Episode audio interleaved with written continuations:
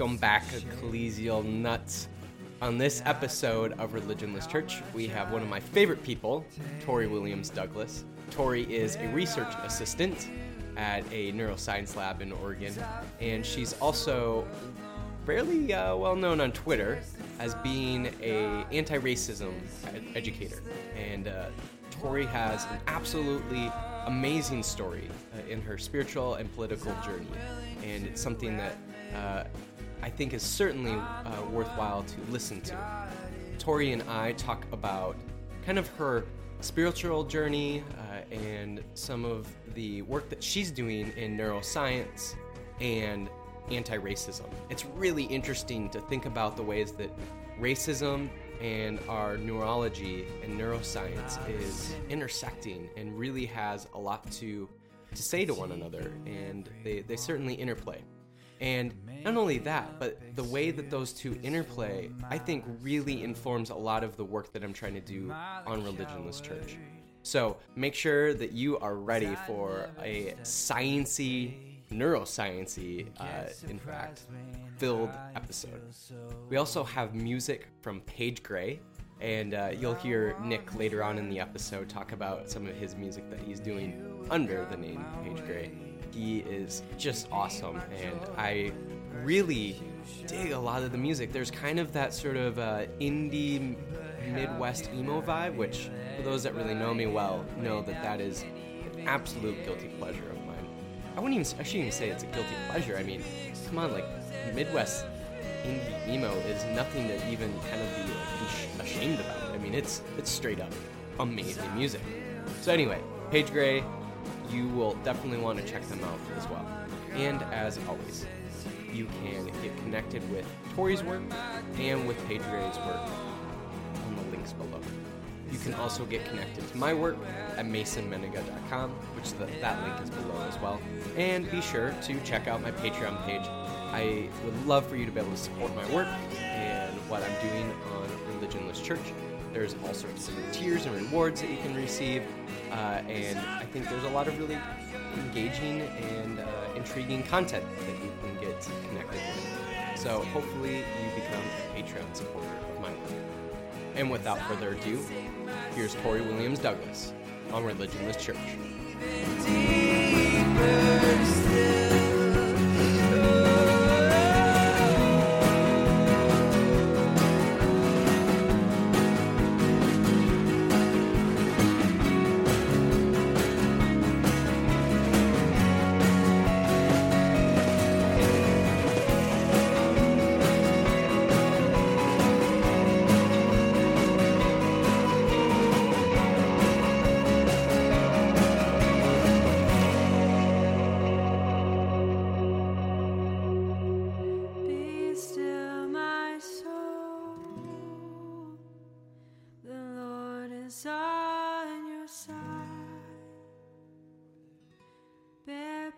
Patiently the cross of grief or pain.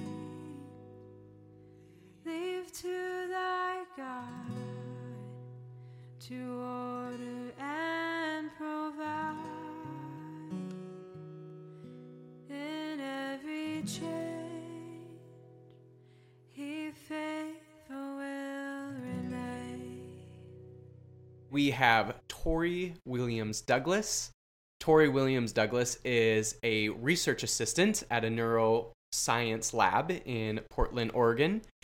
It's Oregon, right? Not Oregon. All those Oregon folks really correct me hard on that, right? Yep, yep, Oregon. That's it. Ah, they're and they're they're uh, they're sticklers about that. So Uh-huh. So Tori is a research assistant at a neuroscience lab, and she's also a sort of Twitter personality on a I would say you describe yourself as an educator on anti-racism and on um, ma- mainly people of color, right? Uh, that's kind of the the education uh, on on the experiences and uh, trauma that people of color experience, and you kind of also speak into and intersect that with uh, LGBTQ people and um, other people that experience significant trauma in their lives. Um, so you you're part of a lab that researches a lot of um, the neuroscience behind uh, what those individuals and, and people are experiencing. And uh, yeah, you certainly have been an educator to not only myself, but a lot of other people on, on Twitter. And um, there, there's no, uh, in, in, I should say, there in your education uh, of a lot of folks, there is, uh, there's little room for any misogyny. There's very little room for any racism, and there's plenty of room for snark. So there's a lot of that going on. There's an abundance of of snark, especially when I'm totally integrating into a floor. That's very true. Us fours love our snark. So you are a number of different things. You're also a mother and have just two great little boys. And so you are a number of different things. But I want to know who is Tori Williams Douglass to Tori Williams Douglass? Um, well, first of all, thank you because that was like so sweet and accurate. Like, why am I thanking you for this? Um, so yeah, that's a question that I ask myself almost every day. So um, I'm kind of, you know, in the whole recovering evangelical circle, hmm um, and like you said, I do do a lot of. I'm very lucky to be able to be kind of exposed to a lot of research around um, brain development, trauma, racism, um, and the ways that you know trauma intersects in all kinds of people's lives and the effects that that has. But um, yeah, I've always kind of I've always kind of considered myself like in this weird sort of in between space or like I'm not one thing or the other. Um Mm. so I mean I like I grew up here in Portland and um being like a mixed race black kid in Portland is was not super common when I was a Mhm. kid. Um so yeah, and maybe integrating again that never really bothered me. Like I always was like, well, I'm my own person. I don't have to fit into like, you know, black or white or brown or whatever like labels people are trying to put on me. Um and so I think that yeah, that's something that I'm still kind of like exploring and working on and trying to like become like the best version of myself that there is. But as far as like who I am, um yeah, I hope that I'm always someone that's growing and thriving and like learning to love people better. Um, even though I get really mean on Twitter. I mean, to like racists mainly, mostly, and evangelicals, but um, still kind of mean. Um, yeah, so that's kind of it's kind of I'm I'm definitely a work in progress still.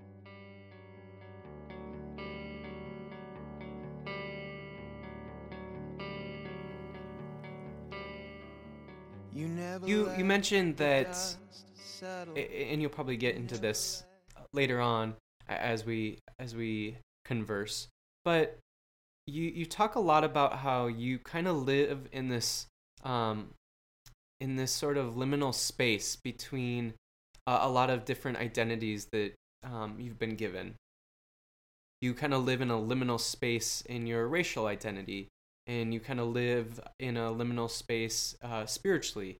There's all these little different spaces that you have found yourself to kind of uh, you, you found yourself to be in tension with can you talk a little bit more about how that plays into who you are as a person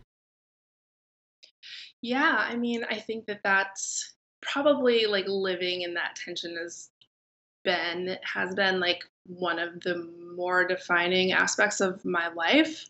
Um, I think that you know, like I said, growing up in like a very very white city um, with biracial parents it was a very you know it was a very formative experience and Mhm. people a lot of a lot of feelings about that um, and you know like i said like i'd always i always just kind of embraced it i was like this is who i am and so i'm kind of the term that i'm using lately is digging around but i'm kind of digging around in some Mm. like a lot of identity issues um, as they relate to me specifically as you know, a human being and you know living in living in spaces where i don't necessarily fit very well and honestly being just kind of like fuck it i don't care Mhm. what you think um so yeah there's there's a lot of different i have a lot of feelings and a lot of things to say about about this but there's Mhm. a lot of spaces where i feel like i just kind of insert myself Okay. where people feel like oh there's a binary here. I'm like hell no there's not not anymore. Mhm. um, and so and i re- like i really kind of enjoy that. Like again it's the whole snarky side of me. Um yeah that like that brings me a lot of joy to like defy people's like just completely defy people's expectations and um you know social constructs. So um yeah i'm like working through that in a lot of different areas of my life and i think that i probably always will be and um definitely not you know i haven't arrived and i never will It's a beautiful place to be. Tell us a little bit more about the work that you're doing professionally and some of the work that you're doing on Twitter. Mm, okay. Um, so I am really lucky that I get to work in um, behavioral neuro- behavioral neuroscience, which is actually really a mouthful to say. um, so the lab that I work in focuses on ADHD and autism primarily and the developing brain. And um, so neurodevelopment and neurocognition are terms that I probably throw around more than I should. Um, and um, so there's several there's several kind of offshoots of of this particular um, lab because our lab is huge. Uh, we generally lately we've had about 40 people um, in in the lab, um, which is a lot. And so um, some folks are doing research on um, trauma and maternal infl- inflammation as it relates to um, babies in in the Mhm. womb, and also um, racism and uh, policing and um, implicit bias um, and interactions that police officers have with uh, people of different um, racial and ethnic backgrounds. So it kind of is a broad spectrum, and I really, I really, I mean, I like, I really love being able to work here. So, um, and then part part of what I do is so my boss, um, I'm not going to name drop, but he's pretty amazing, and um, and uh, part of his part of like the I guess the precondition of him like starting his own lab was that he wanted to set resources aside, uh, financial resources to be very specific, to help bring more um, um, underrepresented minorities Hmm. to uh, the campus to be mentored and hopefully become um, faculty. Okay. So, um, so part of what I do is I'm the project coordinator for um, our diversity outreach um, initiative that we have that's like run out of our lab basically, um, and that's that's been really fun too. I think it's really, I mean, again, like growing up in like such a like in all white spaces, you know, because Portland is really white and like the churches that we attended were pretty much exclusively white. right. Um, so like being in this environment and being able to like sit down with a bunch of like doctors and like everybody's a person of color. Hmm. I'm not a doctor, just you know, obviously, but like it's just wild. Like it's such a different experience for me, and um, it's been a really positive experience because it's, it's you know it's cool to like be in those environments and be seen and recognized and heard. Mhm. Um, which is not super common, I think, for uh, most women of color to be seen and heard. Um, hmm so I'm like I've really kind of enjoyed that. As far as like what I'm doing on Twitter, man, um, so I basically kind of take like the information that I am like you know privileged enough to learn here in the lab and like from other resources you know like i'm constantly reading the most depressing god awful books about like slavery and you know all of the other horrible things that america hmm has engaged in while pretending to be like god's chosen people.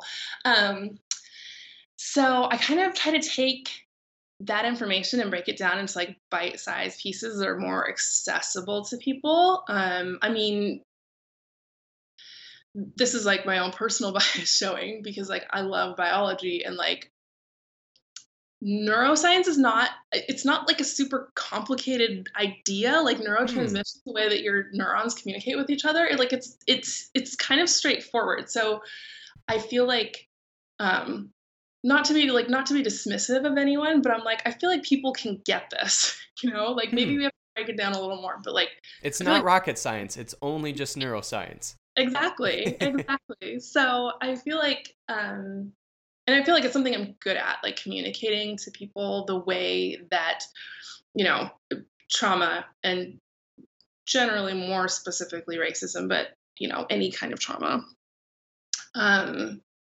has an effect on the brain it has an effect on the developing brain i mean like the like one of the um one of the researchers one of the doctors here in the lab um her her work is um kind of veering in the direction of looking like you know trauma that like a little girl experiences like you know three four five six seven years old affects her child's brain development when she gets pregnant when she's 25 Hmm. 35 um so trying to build i guess this um more integrated idea of like america and american history and um, the effects that like centuries of trauma and racism and you know white christian terrorism have had on black Mhm. and brown in this country um, and kind of advocating for people to be more aware you know in their in their interactions um, with people of color um, is a big part of what i do on on twitter. And then um, the other part is annoying people by talking about lacroix and posting really gratuitous so i'm winning. You never let the dust settle. You're wasting your time while the clock's. So tell us about your spiritual journey. You mentioned that you're in kind of in that ex um, evangelical or ex evangelical space, and so y- you've really shifted in your spirituality. Can you tell us about that journey? Yeah.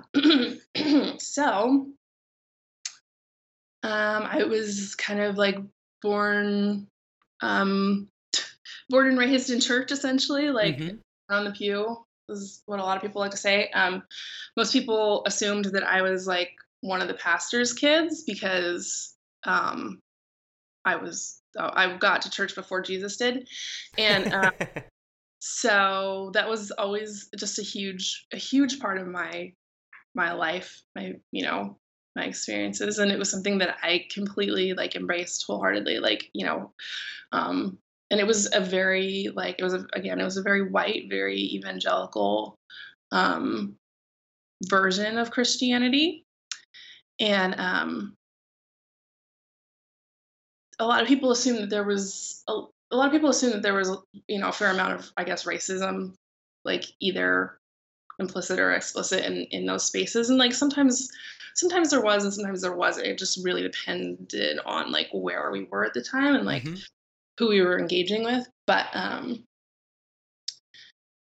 i didn't it wasn't something that i necessarily picked up on um and there were there were even some spaces that were really affirming of like people of color which was kind of i Hmm. felt was really cool you know again like being seen as you know a mixed race black little girl in Portland is like that meant a lot to me. But um, yeah, so it was very it was very conservative, very like say the sinner's prayer and uh, get get your one way ticket. So um, that was just kind of my life, and I you know I completely I completely embraced that um, until uh, about almost four years ago. And um, so I've, you know, I've written a little bit about this, and Mm-hmm. It's, you know, it's honestly it's still something I'm processing, but um, the the major turning the major turning point for me in terms of you know because I had issues that I was wrestling with right in Christianity, um, especially like hell, eternal conscious torment, and then like not being able to affirm LGBTQ people. Mm-hmm. those two things um well kind of like on you know one's like deeply political in some in you know our context and then one is like very theological Mm-hmm. um, and so i've been you know i've spent many years honestly like wrestling with both of these ideas and trying to like trying to make sense of them like make sense of like loving god torturing like people for all of eternity and also like if I don't it was weird. It was like you're you're going to hell if you're gay. Like I don't really know. Like you know, people feel Mhm. different ways about it. Um there's not there's not a lot of there's not a lot of consensus in terms of like it's just like you're not honoring God, but like we don't really know if you're gonna go to heaven. Yes, you are. No, you're not. TBD. and so um I, you know, I spent, you know, I spent a long time wrestling with those two issues, and then um, August of 2014 rolled around, and um, I was I was on vacation, didn't really have great cell phone service, but you know, I, I checked my phone kind of intermittently um, when we had service, and I kept seeing something about someone who'd been shot and killed in Ferguson, Missouri. Didn't really know what was going on again because you know very limited cell phone service or like connection with the outside world. Mhm. Um, and so um, got home from vacation basically um, the night that the protests started in Ferguson, and um, it was it was it's a very surreal experience, and it's like one of those moments where I didn't expect anything. You know, I was like, put my kid to bed, got something to drink, like sat down. I wasn't actually wasn't drinking alcohol. FYI, if anybody's doing the math, I was pregnant at this time um, you know, sat down, like logged on Twitter, and just like the amount of like racism and just like hatred and vitriol and disdain coming from like white evangelical Christians, um, you know, directed towards Michael Brown and everyone who was his neighbor, basically, um, was, but it was a traumatic experience Mm-hmm. um, it really kind of like altered my my perception of Christianity, honestly, um, because I, you know, I spent my whole life growing up in church, you know, and I, you know, I was the one like taking three or four or five pages of notes, you know, every sermon, talking about like God is love and love your neighbor, and you know, like honestly thinking that these people believed what Jesus said, and it turns out that all of that was optional. Um, at least in terms of like how you engage with people of color that you think are beneath you. So, um, yeah, and it's still kind of, you know, it took like it took me three years to process like that night and like the subsequent like the following days. Um, it was a very uh, yeah, it was traumatizing and kind of eye opening, um, very eye opening. And I recently, probably last week, I I have I have this um, what I wrote about my experience. I have that posted on my Twitter page. It's like my pinned tweet, so everybody who comes on my page sees it. And somebody left a comment, um, which you know they do, and they just said, "Thanks for sharing this." Like I left the church for you know other reasons, Mhm. And it wasn't until I got this one specific comment from this one specific person that it occurred to me like I didn't actually leave the church. Like the church left me. Like the church was like, we don't want you. You know, when we're drawing a line in the sand, you're out. Hmm. And um, that was uh yeah it was like it was it was weird i mean i've been through like a a decent amount of rejection in my life and it was still kind of like it still kind of threw me because i again like i thought that people sincerely believed like what jesus said mm-hmm. but apparently like no if we think you're a thug or we think that like you know you don't deserve to be here then jesus is optional in those situations Mm. um so i've you know i've been again like working through this um and kind of went like you know evangelical like conservative evangelical christian to like atheist and like Yep. kind of back to like i don't know i'm like i'm in between and i don't feel like Mhm. i have to choose like i don't feel like i have to choose between like god existing or god not existing like that's not really the question um, for me anymore. So um, i still definitely engage the church a lot um, especially the white church and i'm really i'm really mean. That's who like even progressive white churches i'm not very nice. Um but um yeah. So i still i still definitely engage in those spaces. I still speak that language but i you know i realize like oh i'm out. Like i'm not i'm Mhm. not part of you know i'm not i'm not on the team. Like y'all have made it very clear. So i got the memo. Like i'm just gonna leave you alone. Like i'll just be out here like yelling from the sidewalk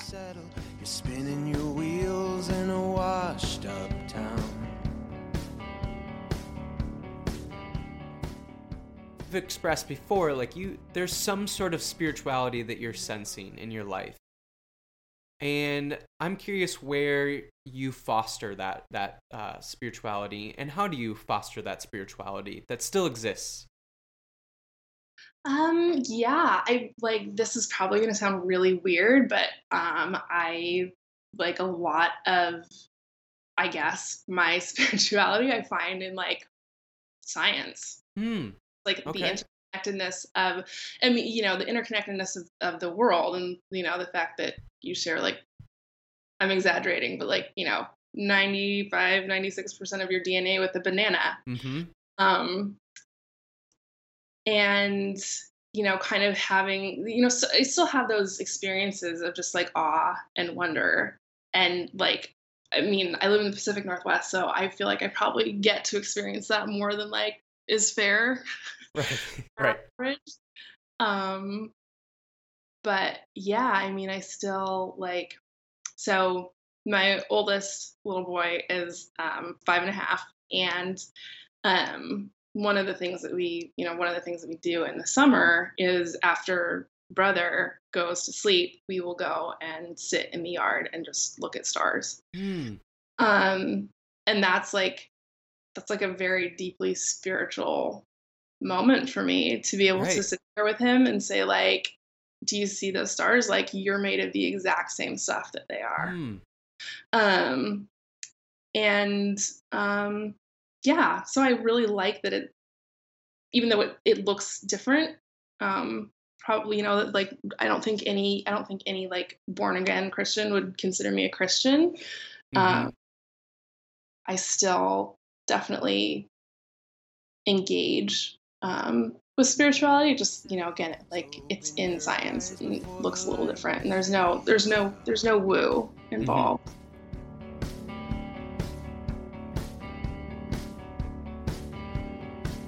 You never let the dust settle. In, in connection to that, spirituality has been central to the work of justice throughout the world, especially uh, in in uh, in 18 and 17th century America, where slaves were brought over, and their sense of spirituality has I mean that that's what motivated the the abolition movement and for those that were enslaved to uh, seek liberation and then even extend that into the 20th century and the civil rights movement and Martin Luther King and and Rosa Parks and and Ruby Sales, all of these figures were all deeply motivated by their spirituality for a more just world. So, justice and spirituality have been almost inseparable in, the way that they've interacted throughout history. How do you sense your spirituality being an impulse that drives a lot of the work that you do, uh, work, work that is justice oriented and, and justice seeking? Hmm. That's really that's such a cool. That's a, I mean I love like I love that connection because for me, like the intersection of kind of like justice and spirituality is science. Like mm. I know that sounds crazy, um, but it but it is. It's it's weird how like it, you know, kind of to look. And I, I think that there's like different people people engage with data and they engage with information different ways, right? So, you know, a lot of people use um, historically, like, you know, science has been used um, against people of color. Mm-hmm. Um, um, it's not like it's not like an inherently just um, enterprise, right? um, it's it's not, um, but it's interesting that now, like slowly, I think that we're seeing more and more, we're learning more and more, discovering more and more that um, justice isn't just a spiritual practice. Like it's like the science actually backs it up. Hmm.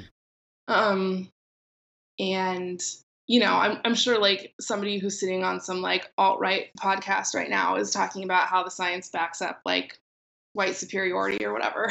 Right, um, right so you can you know you can cherry pick and you can strip you know context away um, if you want to and plenty of people do that and mm-hmm. will continue to do to do so but i think that once you start looking holistically at people um, and the way that they engage with the world um, yeah i think that there's i think that like a sidebar real quick like so i'm super passionate about public health and um, that's like what I'm kind of working towards like pursuing mm-hmm. career wise and um, uh, specifically like racial justice and public health and um, ending racial disparities. And so um, it's really, again, it's really interesting to see that like now that we're finally doing research on this, um, that it's like, yeah, these disparities do exist and it's not because like right people of color are inferior, but it's because they've experienced trauma. So again, like that intersection between like justice and spirituality is like,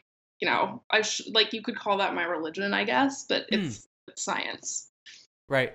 I, I have noticed too, um, in in kind of the world that intersects faith and science, that there that, that scientists are finding a number of ways in which the body, like the physical body, is is changed and affected by people who do spiritual practices and sort of spiritual sort of things.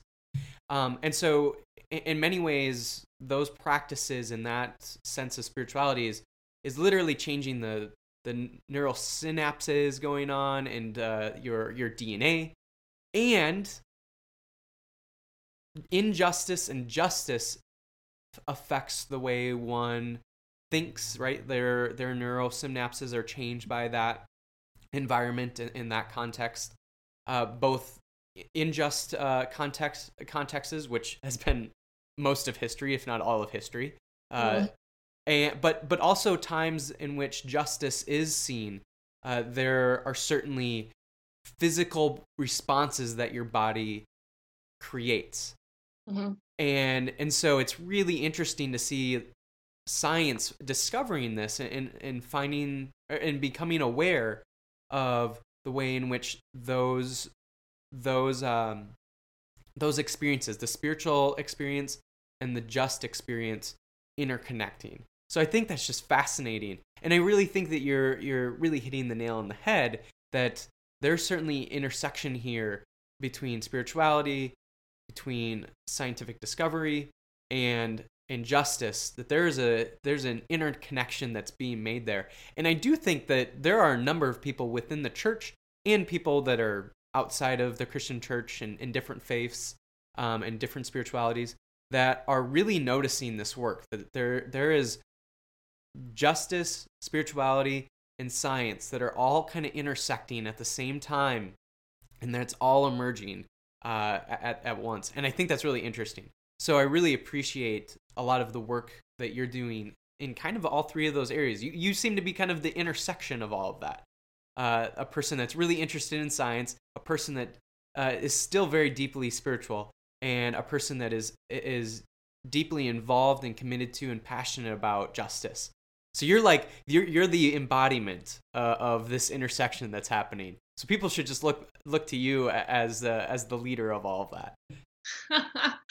oh my gosh, you are so nice. Um, thank you. Um, yeah, I think so. This is something that I've thought about a lot, honestly. Um, so I guess like as in terms of like connection with um, connecting, you know, you know, spirituality and um, and justice. I do like I do kind of want to like for start just to start like I do kind of want to like caution people that like there is there is some inherent privilege, right? Mm. To Mhm. being to um, maintain these practices that you know again like you said like they've largely been proven to improve your mental health um, Right. so yeah i think that you know being cautious in you know making it prescriptive right Right. but um i like yeah i definitely hear that and i definitely so what i've what i've observed lately in the past couple of years um, that i find really fascinating um, specifically is um, the black church in america and Mhm. how that environment is um, kind of geared towards i guess like again i don't think churches are perfect or anything but to have those spaces where people can be themselves be affirmed Mhm. and have some like introspection or to be able to have you know just a really amazing time with the people that they love the most Right. um, that to me i like again i recognize that there's like kind of there's like a healing aspect to that for a lot of people Mhm. um, and so yeah like i i definitely i mean i definitely try to caution people in terms of of saying like oh well you know prayer and meditation like great like those are those are good things you know and if if that's something that you have the time and the space and like the capacity the margin in your life to pursue those kinds of things and like by all means but um like and i think you said this to me but it's like do do what makes you healthy right? So something in in like in in a spiritual context is like making you less healthy like do not do that thing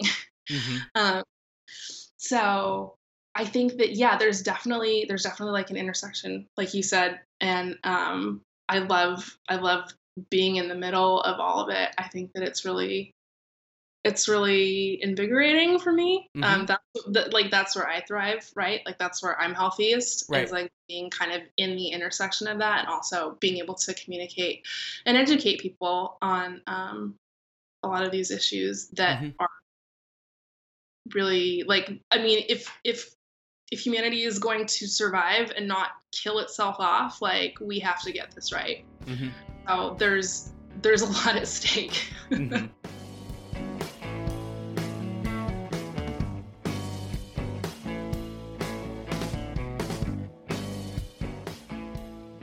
So we have Nick, and uh, Nick is uh, with Page Grey, uh, which is the band that you've been listening to throughout this episode.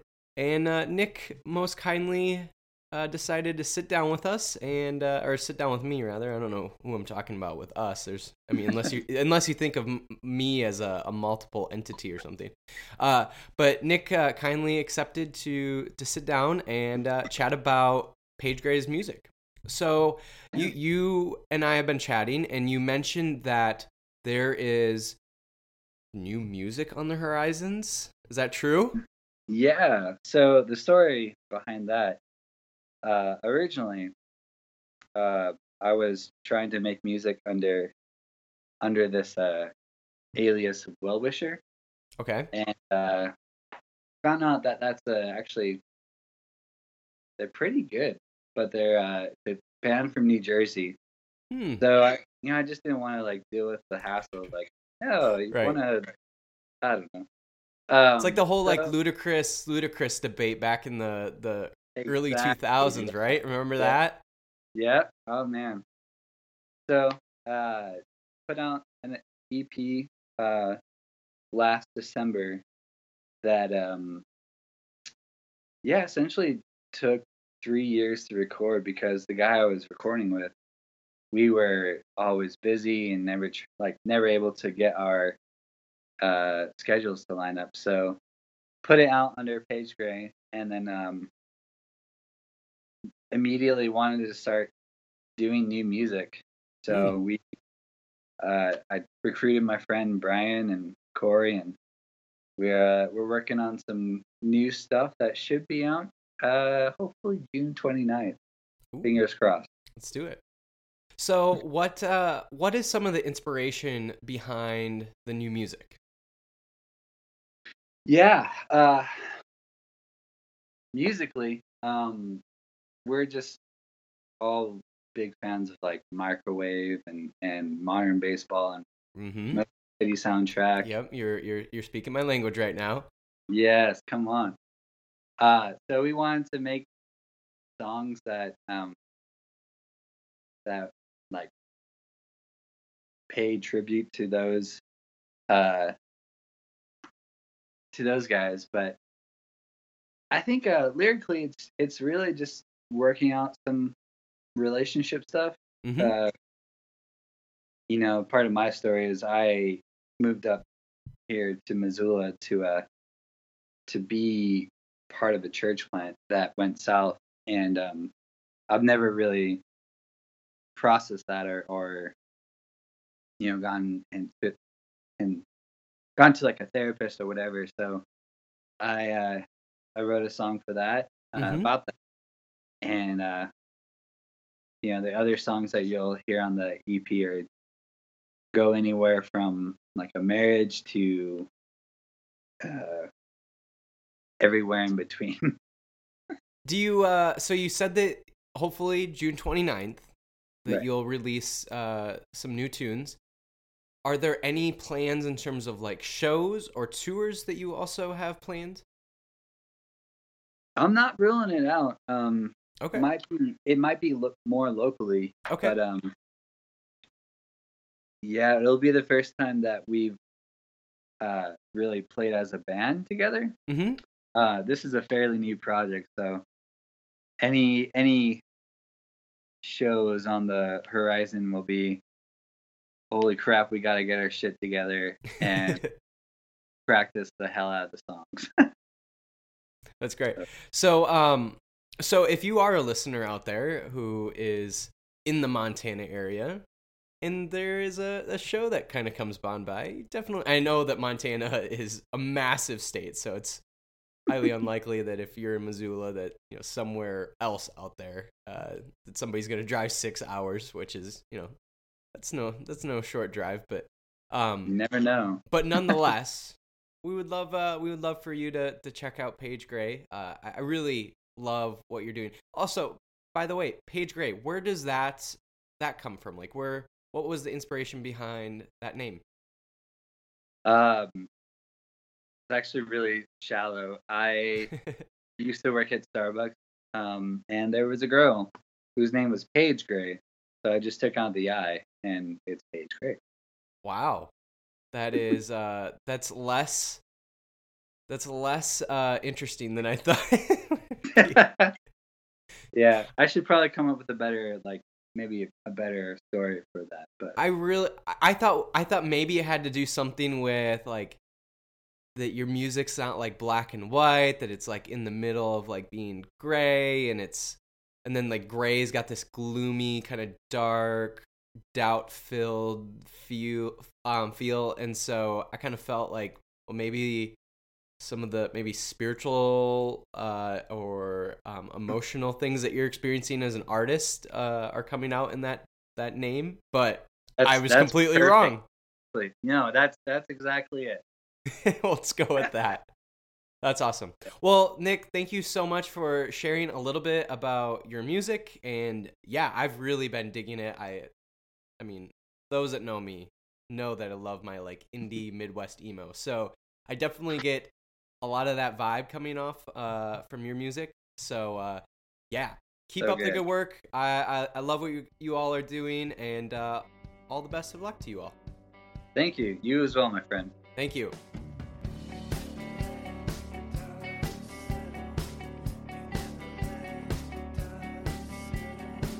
You never let So you are a fan of Religionless Church. You have told me repeatedly how much you have enjoyed the episodes and all the things that you're learning from it. What about Religionless Church has been really compelling to you?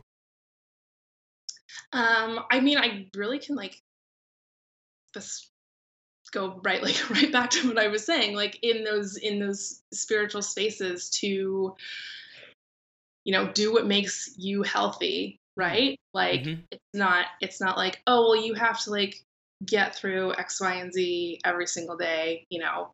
And I feel like coming from like an evangelical space where it's like you have to be like do you have to be praying, you have to be doing your Bible study, you have to be like Right. memorizing scripture and going to you know going to prayer meetings and and and bible studies and all this other stuff like just on top of church um it's kind of like you know it's kind of like this to-do list and some people function really well with something like that So that Mhm. again like for some people that allows them to be healthy but for someone like me who's like ADHD anxiety like probably on the spectrum. Like it's a it's a it's that's that's not healthy for me at all right? Like structure can be healthy but like having having like a to-do list of like this is how you win God's approval like that's horrifying for me. Right. Totally. so um, I think that the concept of what I get really passionate about with religionless church is the idea that it's like becoming like the healthiest version of yourself. And like being like creating spaces where people can be you know be fully themselves and be encouraged to like grow and thrive as opposed to you know well uh, like again like keep going back to my own experience but like evangelical spaces like if you're an lgbtq person or you're a person of color um, or you're a woman or you're a child like Mhm. just you're just like you're just a second class citizen like that's Right. functionally how it how it works like it's not necessarily anyone's intention i think Right. a lot of people don't actually like have opposite intentions but you have to be able to and this you know this is like again like science justice spirituality you have to be able to look at like the actual results of what you're doing and make corrections otherwise you're perpetuating you know you can perpetuate really negative abusive unhealthy cycles for people Mhm. um, so I think that that is why I'm not even doing a great job explaining it, but that's a, a big part of why I'm like so um, so excited about what you're doing and and um, why I'm constantly like telling everyone to like listen to your podcast. Thank you for that. It's awesome. You never let the dust settle. You thought you found love, but it let Another thing that I've noticed that you really care about with Religionless Church is I take Dietrich Bonhoeffer's concept of religionless Christianity and to kind of give some historical context for the listeners, I, I know you know this a little bit, but uh, Dietrich Bonhoeffer kind of conceptualized uh, of religionless Christianity as he was sitting in jail uh, before um, about a year or so before he was killed, which we actually just celebrated his uh, 73rd anniversary of his death. And and so he was conceptualizing in the context of a, a sort of marriage between the church and the states, the, the Nazi state in Germany. And and he was I mean, he, the reason why he was in jail was because he was speaking against that, and uh, and even conspired to kill Hitler, and and that's why he was in jail. And so a lot of his work in his, in his last few years of living were in in opposition to Christian nationalism in Germany. And and so then he started conceptualizing of what a church would look like outside of the constraints and framework of Christendom or Christian nationalism. And it seems like a lot of what you care about with a lot of the anti racism work and the anti nationalism work that you're doing on Twitter and even professionally, that seems to resonate with you as well. Could you talk a little bit more about some of the way that that has resonated with you uh, with religionless church and with me kind of adopting uh, Bonhoeffer's concept of religionless Christianity and the, all of the anti-nationalism and Christian nationalism uh, parts to to that? Yeah, um man, th- yes, it's it's something that I that I find really kind of infuriating and I I mean I know that you do too. Um Mhm. but yeah, just seeing this kind of uh seeing, you know, seeing the state, you know, America specifically Mm-hmm. and and the constitution you know being conflated with like christianity or like jesus you know it, it it just it's just it's just really wild to me that you know so many people can can pick up like a bible and like read through the gospels and then you know walk away saying like oh jesus would definitely approve of like what we're doing as a country mm-hmm. Um you know and i like i you know i tweeted this recently but i was like you can't you can't support trump and i'm trying to think of which word i use because i get really like kind of weird around christianity because just there's so many flavors of it and they don't necessarily all look the same Right. um, but um, I think it was like follow Jesus' teachings, maybe is what it was. Maybe I said follow. You can't support Trump and follow Jesus' teachings, or subscribe to Jesus' teachings, something along those lines. Right. Like simultaneously, like those two goals are antithetical to one another, right? Um, Mhm. And I think that I think that Trump does a really good job of uh, kind of embodying that, like what what Christianity, like what Christianity, like Christian nationalism in America looks like is Donald J. Trump. Um, Mm-hmm. Totally. And so it's been kind of you know and i don't i don't get as like i don't get as much pushback. I think that i got put on some like block lists a while back.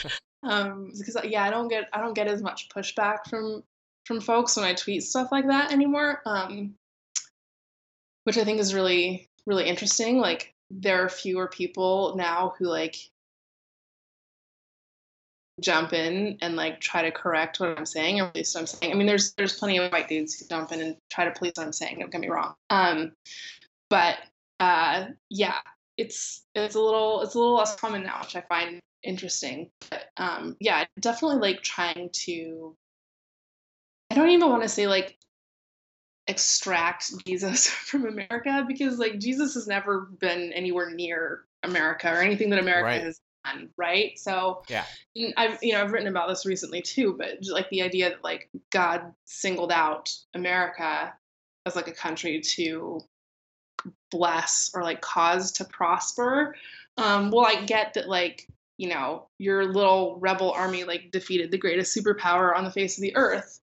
That doesn't that's not proof of God's blessing, right? Because if Right. God's blessing America, that means that you know God is looking at the suffering of like indigenous people and enslaved black people and going like yeah fuck it the white ones are good. Let's just go with this. Mm. so you know it's not it's not like i mean to, in order to even like say or believe that that god has like blessed america like you really have to you have to view anyone who isn't white as a second class citizen right? Because if god co-signed on that then cool like maybe we are second class um you know so I again like I don't want to say like I'm trying to extract Jesus from from like American Christian nationalism, but to point out that like Jesus was never there to start with Right. um, has been yeah something that I've been talking about a lot Mhm. lately.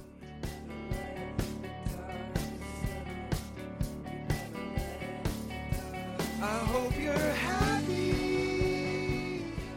So you, you just were talking a little bit about this, but how do you see your passions and your work really speaking into Bonhoeffer's religionless Christianity and uh, the sort of post-Christendom, post-Christian nationalism uh, concept that he conceptualized? Mm, Uh, how do you, yeah? So how do you see your passions and the work that you're doing professionally and on Twitter speaking into that work and that concept? Um, I mean, I don't like. Okay, so in in my,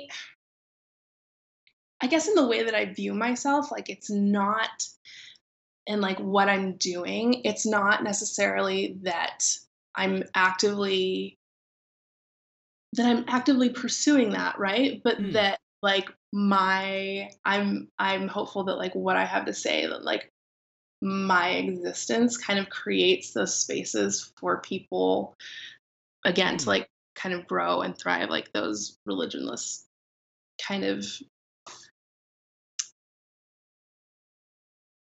I mean, it, I was, you know, I was talking to somebody about this yesterday, and um, you know, because we've kind of been like, she, you know, my friend is in like the same situation where she's like, um, after for for her, like the last straw was when Trump won the election. They were just like not going back to church. Like this is insane, and um, so we've kind of, you know, and something that we've discussed actually is like, okay, so what is it? What does it look like going forward? Like, what are you know because and this is like this is everyone's critique right is it's like well don't just like talk shit about stuff you don't like like do something different and you know not Mhm. everybody has not everybody has you know the time the space the emotional energy to do something different that doesn't mean that they can't speak up and speak out you know Right. especially uh, in regards to abusive situations um but yeah definitely you know it's something that it's something that I'm really passionate about, and it's not necessarily something that's like gotten legs yet. Okay. Um, but I, you know, talking like talking to people and again like kind of wrestling with or like digging into like these concepts of like what is this what does this look like? Like what is this kind of religionless christianity rel- religionless church? What does that look like for people? Like how can Mhm. we how can we be like affirming and um i don't i don't like the word progressive because i'm like when we win we're going to be conservatives because we're going to be trying to conserve all the gains that we've made right. like- right. um but you know uh, like um affirming like an affirming space where people are able to again like get healthy rather than like having to go through and like check off um all of these boxes and like oh you know making sure that like I, i'm doing everything right but like you know creating a, creating a space where people can exist and be affirmed in like their existence whatever that looks like. Um so like like i said I'm, this isn't something like necessarily has legs yet but it's something that i'm working on and kind of wrestling with and like talking to other people like other local people about um you know what what that's going to look like and you know what we can like what we can do with it. Because i mean ultimately like when we're talking about the intersection of like science and justice and spirituality like it's because like people's people's bodies matter right like if you mhm. believe in god like people's bodies matter to god like people's physical experiences like matter and i think that um you know that's something that I, should I say so, that's something that evangelicalism has got wrong? Like evangelicals got everything. Evangelicalism Mm. has wrong, but like it's something that evangelicalism got wrong, you know, intentionally in order to like maintain like the institution of slavery. Um, was that like, oh, your physical body, like your the experience that you have on this earth is irrelevant? It's like, no, Right. it's not. it's Mm. not at all. Yep. Um, you know, especially if you're going to use that as a cop out to abuse and torture people, like that's not cool. Um, so yeah, like I said, I it's something that like I'm working towards and and again like kind of trying to sort out right now. And it, Mhm. I mean, like you're totally right. It is something that I'm incredibly passionate about. Um, what it's going to look like, I don't know yet. but you know, it's some, again, it's something I'm passionate about because I want people to be able to find spaces where they can be healthy. So, hmm um, yeah, it'll happen. I'm just not quite sure how it's going to shake out. Totally. It it seems like religionless church and religionless Christianity is a space that kind of plays within the liminal space.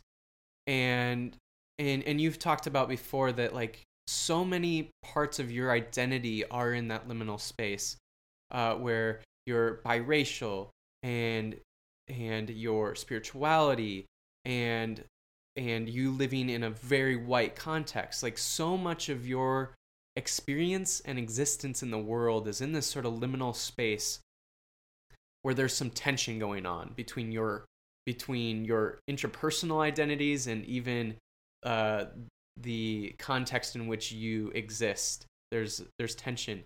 And you've expressed to me before too that you're you find yourself to be healthiest when you are when when you kind of rest in or lean into that tension and it seems like the so it seems like the reason that religionless church and religionless christianity has been so resonating for you is because it's a space that desires like it seeks out to be in liminal space. And with your existence and your experience being so liminally if that's a word uh, there's a reason why it's it's resonating so much and why you're so passionate about inviting and sharing and allowing other people who also do find their identity and their experience and existence in the world to be liminal to invite them into a place where that is accepted welcomed and and even and affirmed. So yeah I, I, it seems like that is also playing into your your resonation if that's a word as well with with uh, religionless church and re- re- religionless christianity.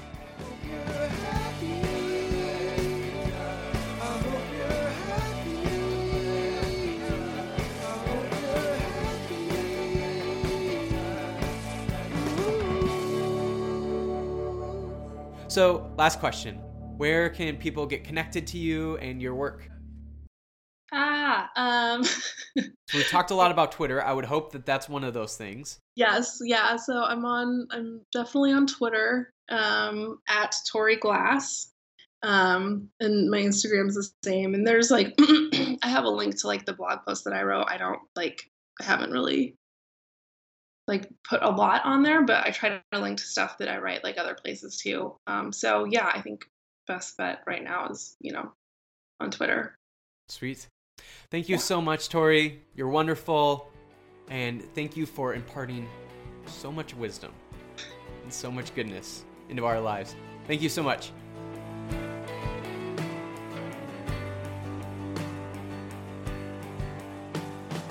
Well, think you know me so Usually at the end of an episode, I say something along the lines of, like, oh, how amazing was that person? Or uh, your mind been blown by that person. But I really can't emphasize enough that after listening to Tori, I really felt personally challenged. And I think it's a really good thing for me to be challenged. And I really hope that you, as a listener, felt challenged by her story and by her work. And I really think that her work speaks a lot to what I'm doing on Religionless Church.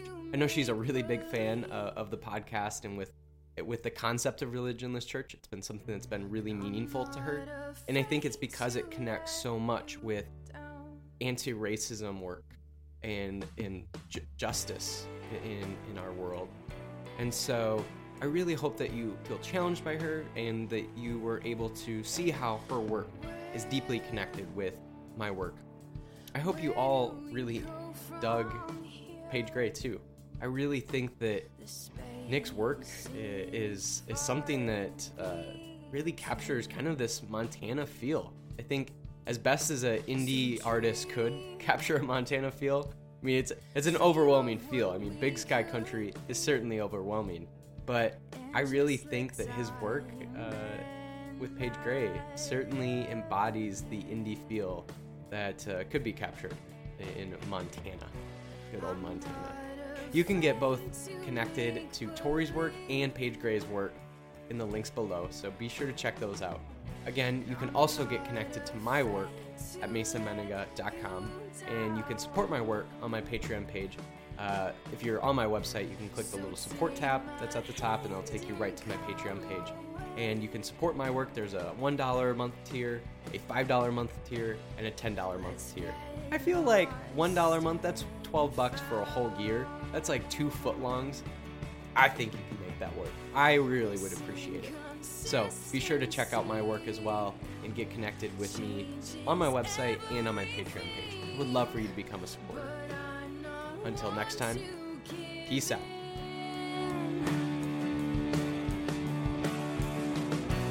I'll try to prove this wrong before you're too far. I guess